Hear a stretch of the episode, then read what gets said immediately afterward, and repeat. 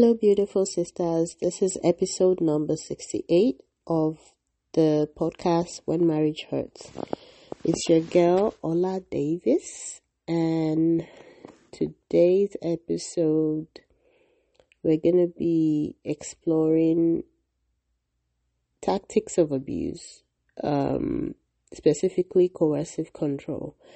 Um, if you are in the US, I know this weekend that I'm recording this or that you will be. Uh, what am I talking about? Anyway, I'm recording this during the Veterans Day long weekend. I think that's what's called in the US. And here in Canada, we call it Remembrance Day.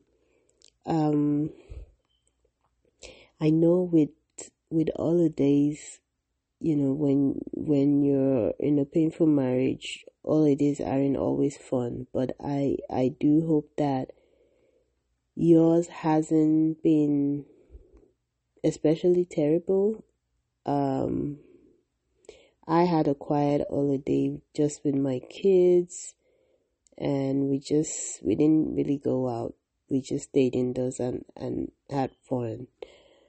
So yeah, um episode number 68, we're talking about coercive control. What is coercive control? It's any behavior that scares you, hurts you, intimidates you, um, makes you feel like you're not independent behavior that isolates you, harasses you. I think I already mentioned intimidates you. Um, monitors you, monitors your day to day activities. Yeah, those are the things that someone else does to you when you're being coercively controlled. And I got this definition from a website called nsw.gov.au. I think it's, um, don't quote me, but I think it's one of the government websites for the government of Australia. So, um, you can check that on the internet yourself, or you can just Google coercive control and see the top results and see a definition. Um, but that's that's essentially what coercive control is. And why am I talking about coercive control on today's episode? Because coercive control is a covert way in which we get abused in marriage, but we don't know it's abuse because it doesn't come off as abuse. It comes off as, oh, my husband just cares so much about me. My husband cares so much about my safety. In other words, it's a hidden form of abuse that disguises as love and and care. And I'm telling you, that's the deadliest kind. When you're married to someone that pulls a knife on you or you know bashes your head against the wall every now and then you know that you're living with someone really dangerous right? But when you're married to someone who does none of those overtly dangerous things but they just uh, do other stuff by controlling you it doesn't exactly seem dangerous, even though it is.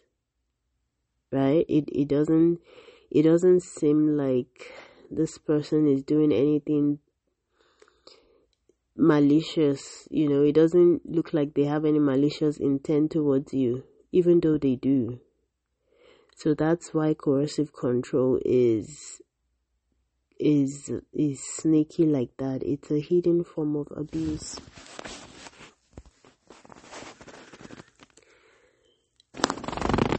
So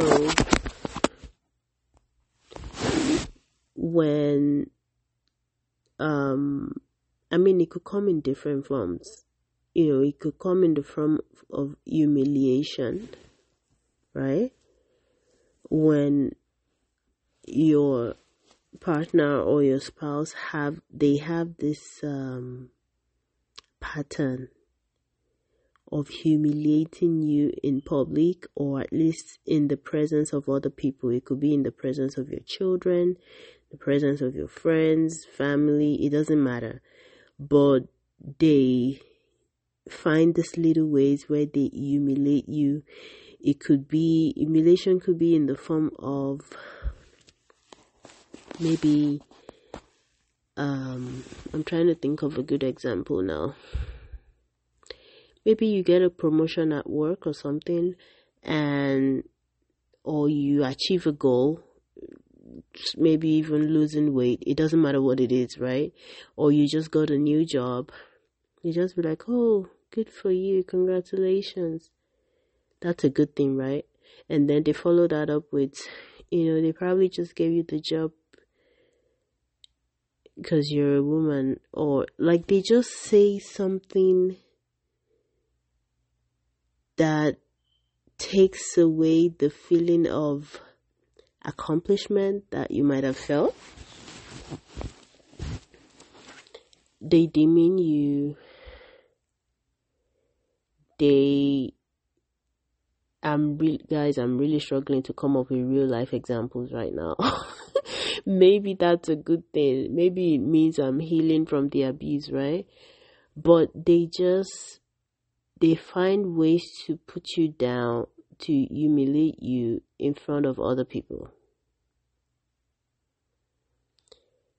And what that does to your psyche is that when you're, you know, the next time or subsequent times that you're in public with them, you try to shrink. You try to you try to like disappear from the room without actually leaving. You try not to get noticed because subconsciously you're trying to avoid your spouse humiliating you in front of people. So you you you've over time you've learned that the your best chance of getting that done is to not talk talk as little as possible, to participate as little as possible, and then you can just hope that he doesn't like pick on you in front of people, which is kind of sad. Um, sometimes they just they they would do it like in front of the children, and it doesn't matter how young or how old the children are. So they will say things like, why can't you all you had to do was do the laundry and you can't even get that right.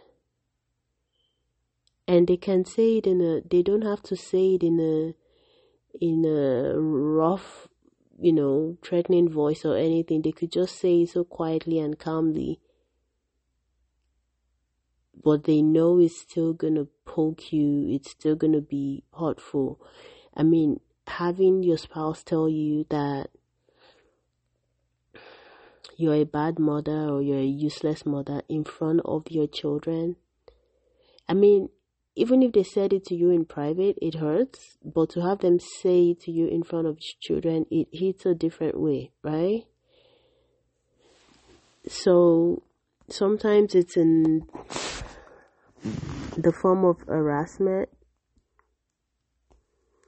Sometimes it's the way they kind of take control or try to control your daily activities. There's also isolation. So let's talk about isolation, right?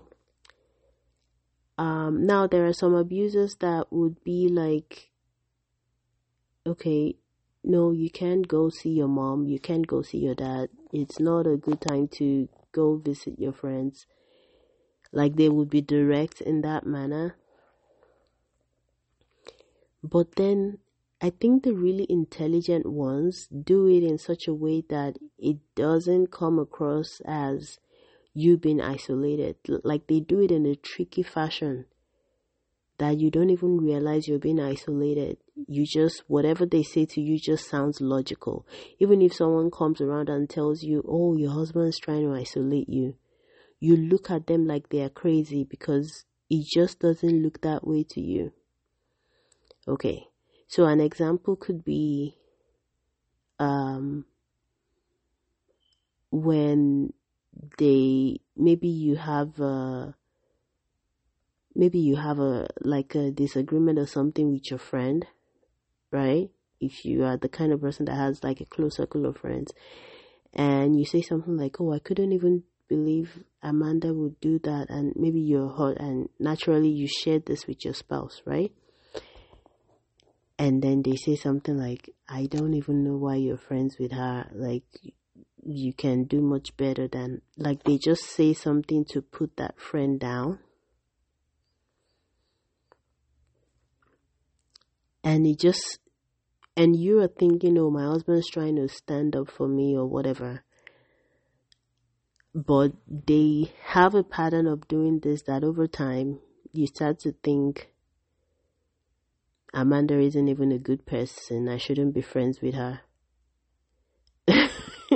even though you've been friends with Amanda for the last 20, 25 years, right? And it was just fine until your spouse started saying something about them.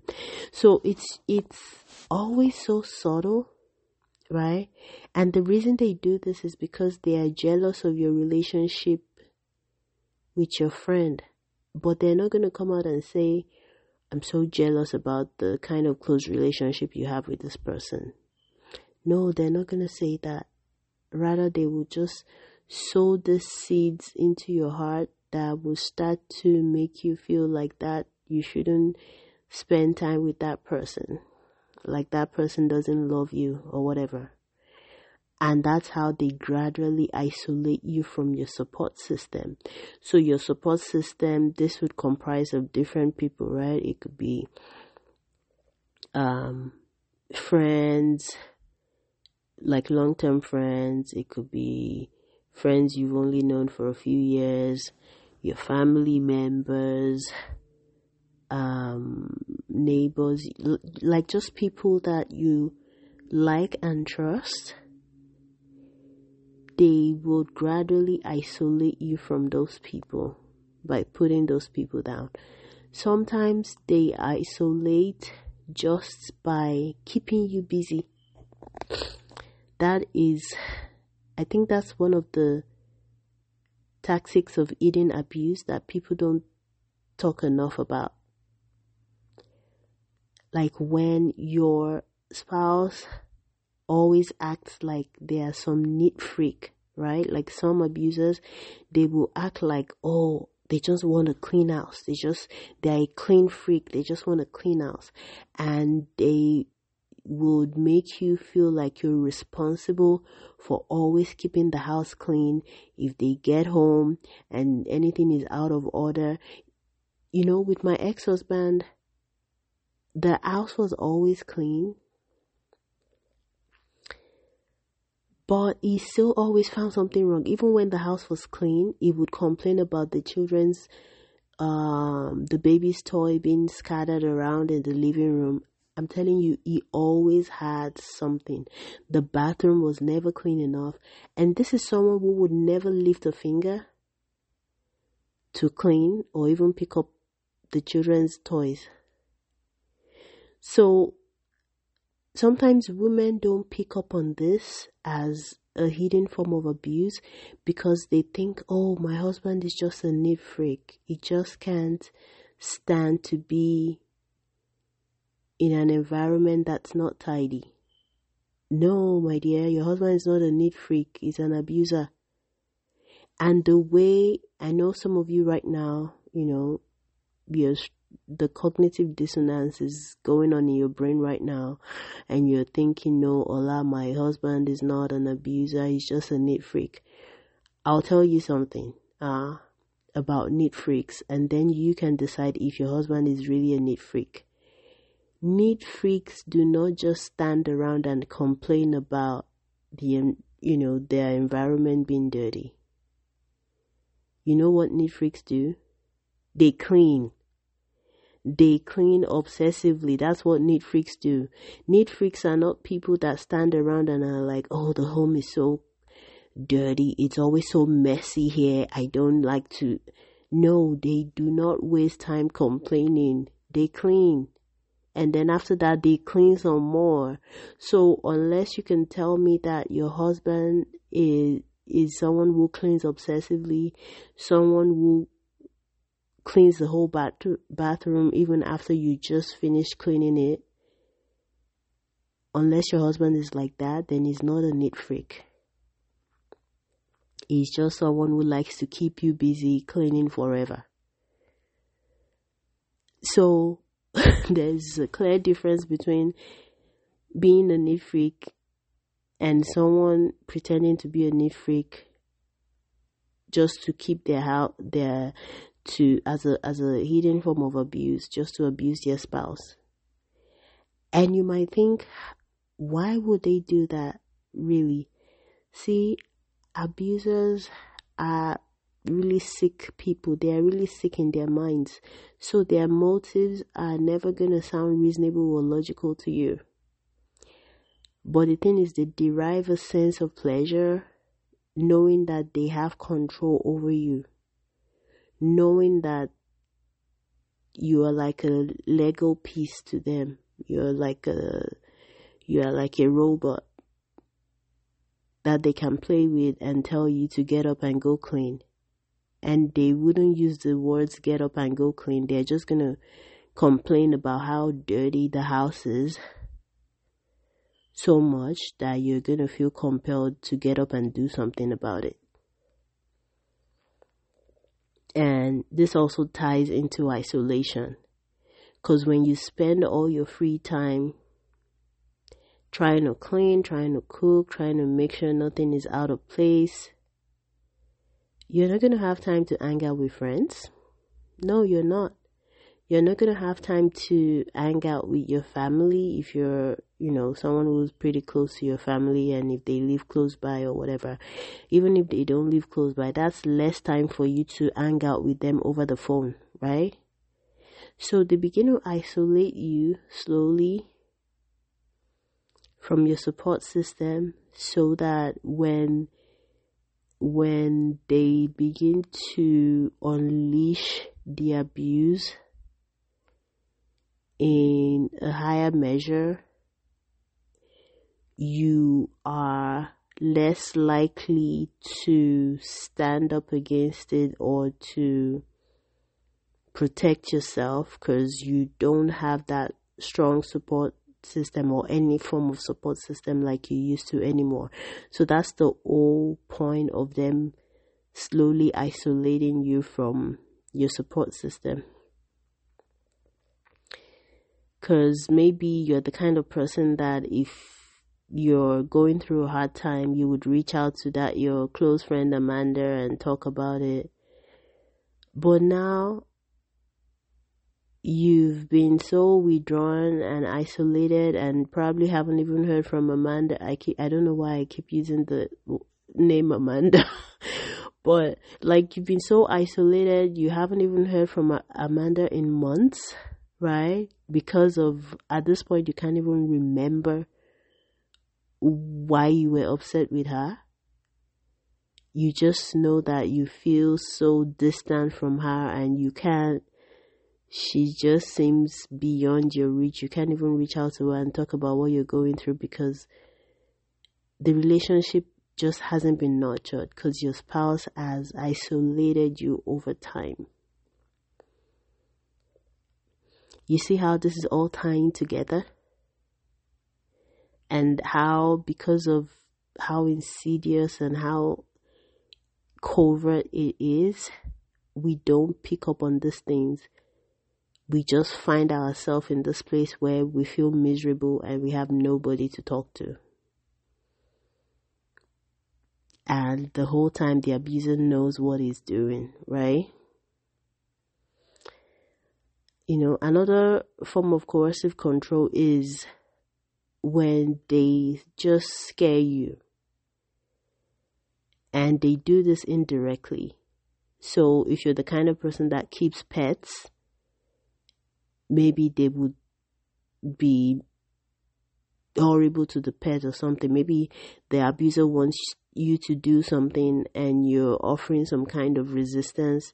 They can threaten to hurt the dog or the cat because they know that's going to affect you, you know, different. Or now I, am not a pet person, so I didn't experience this personally.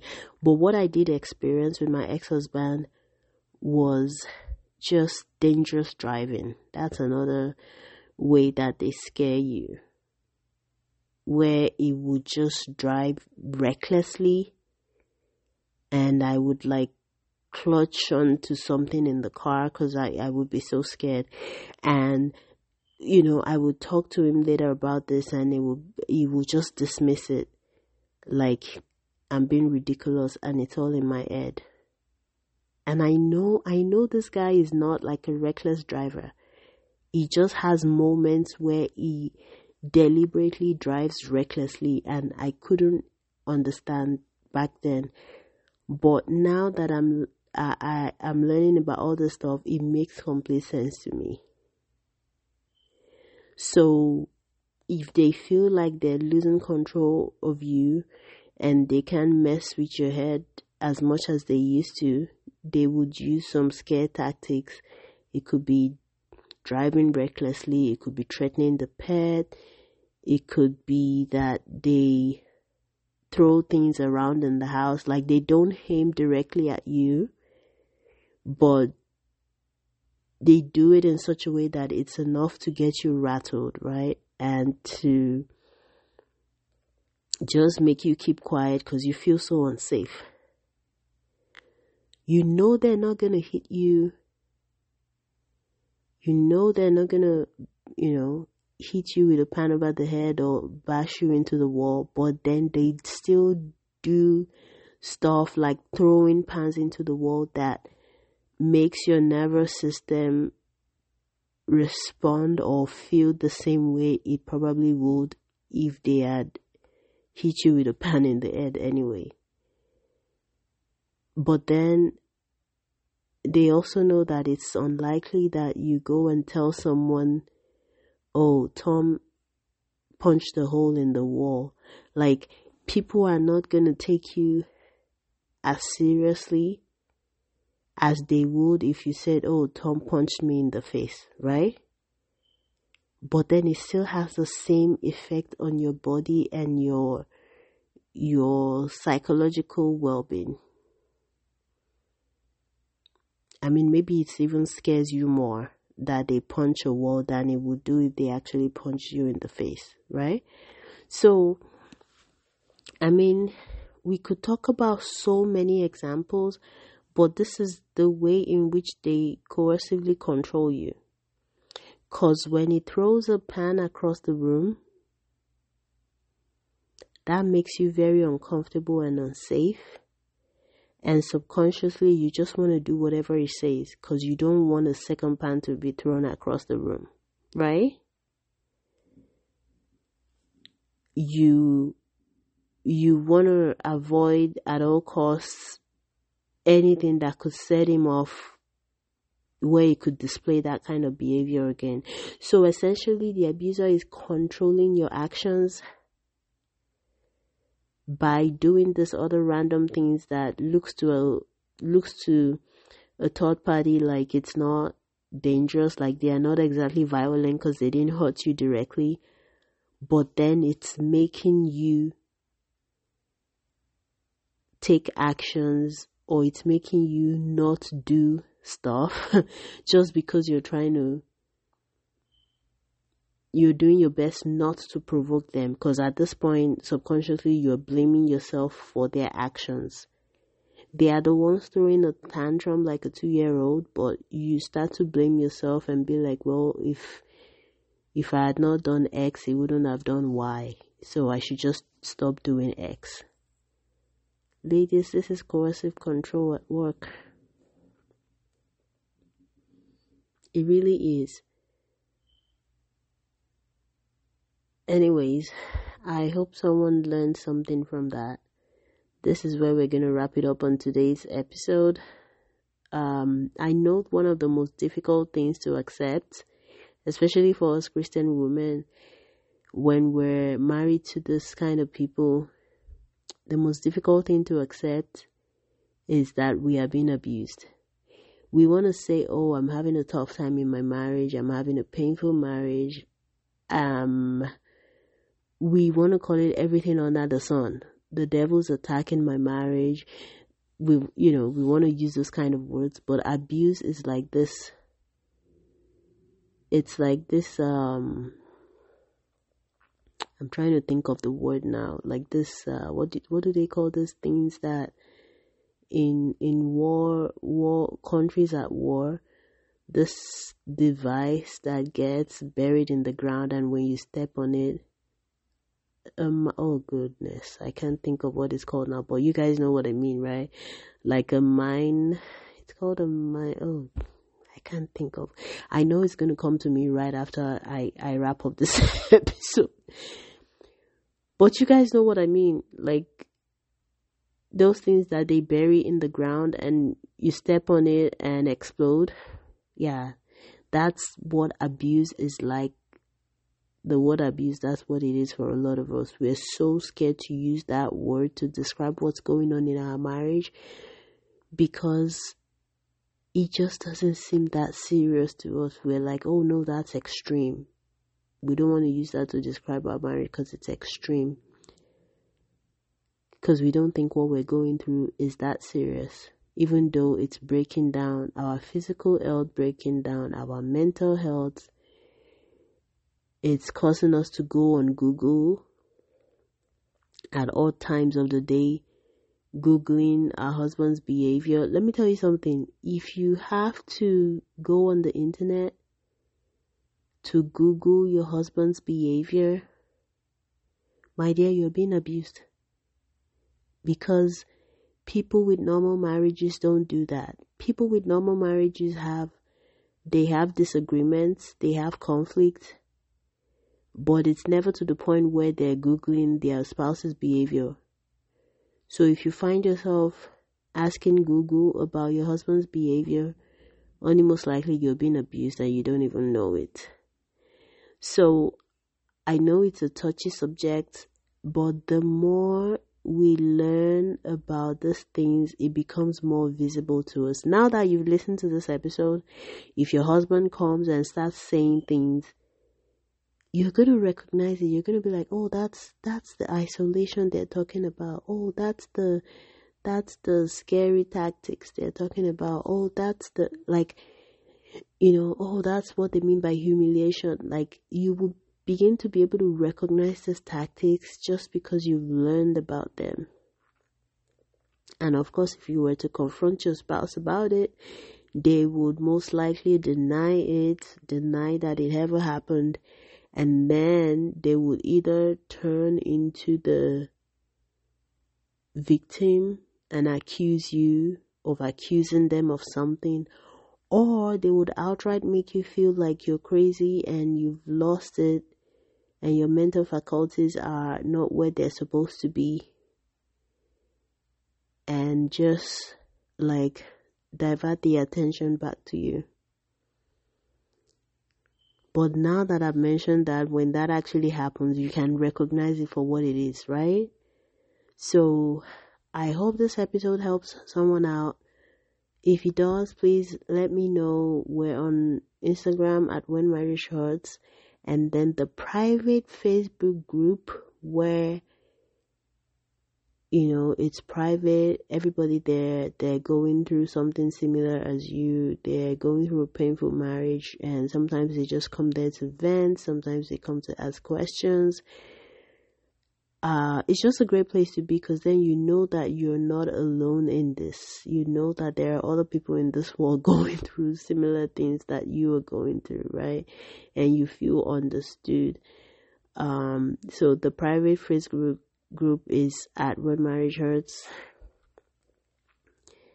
Um, so reach out there. If you just want to reach out on Instagram, you can send me a direct message. And if you have been listening, if you've listened to at least two episodes and you've never left a review on Apple Podcasts, please, please, please do that. Um, when you leave reviews, and you don't have to give your real name for this if you don't want to, you can use a nickname. But when you leave reviews, it means that the podcast gains visibility and more people looking for a podcast like this one can easily find it. So I would really appreciate if you could do that. Um, ladies, thank you so much for hanging out with me. I really, really appreciate you taking the time to listen to the podcast. I thank those of you that actually post on the private Facebook group.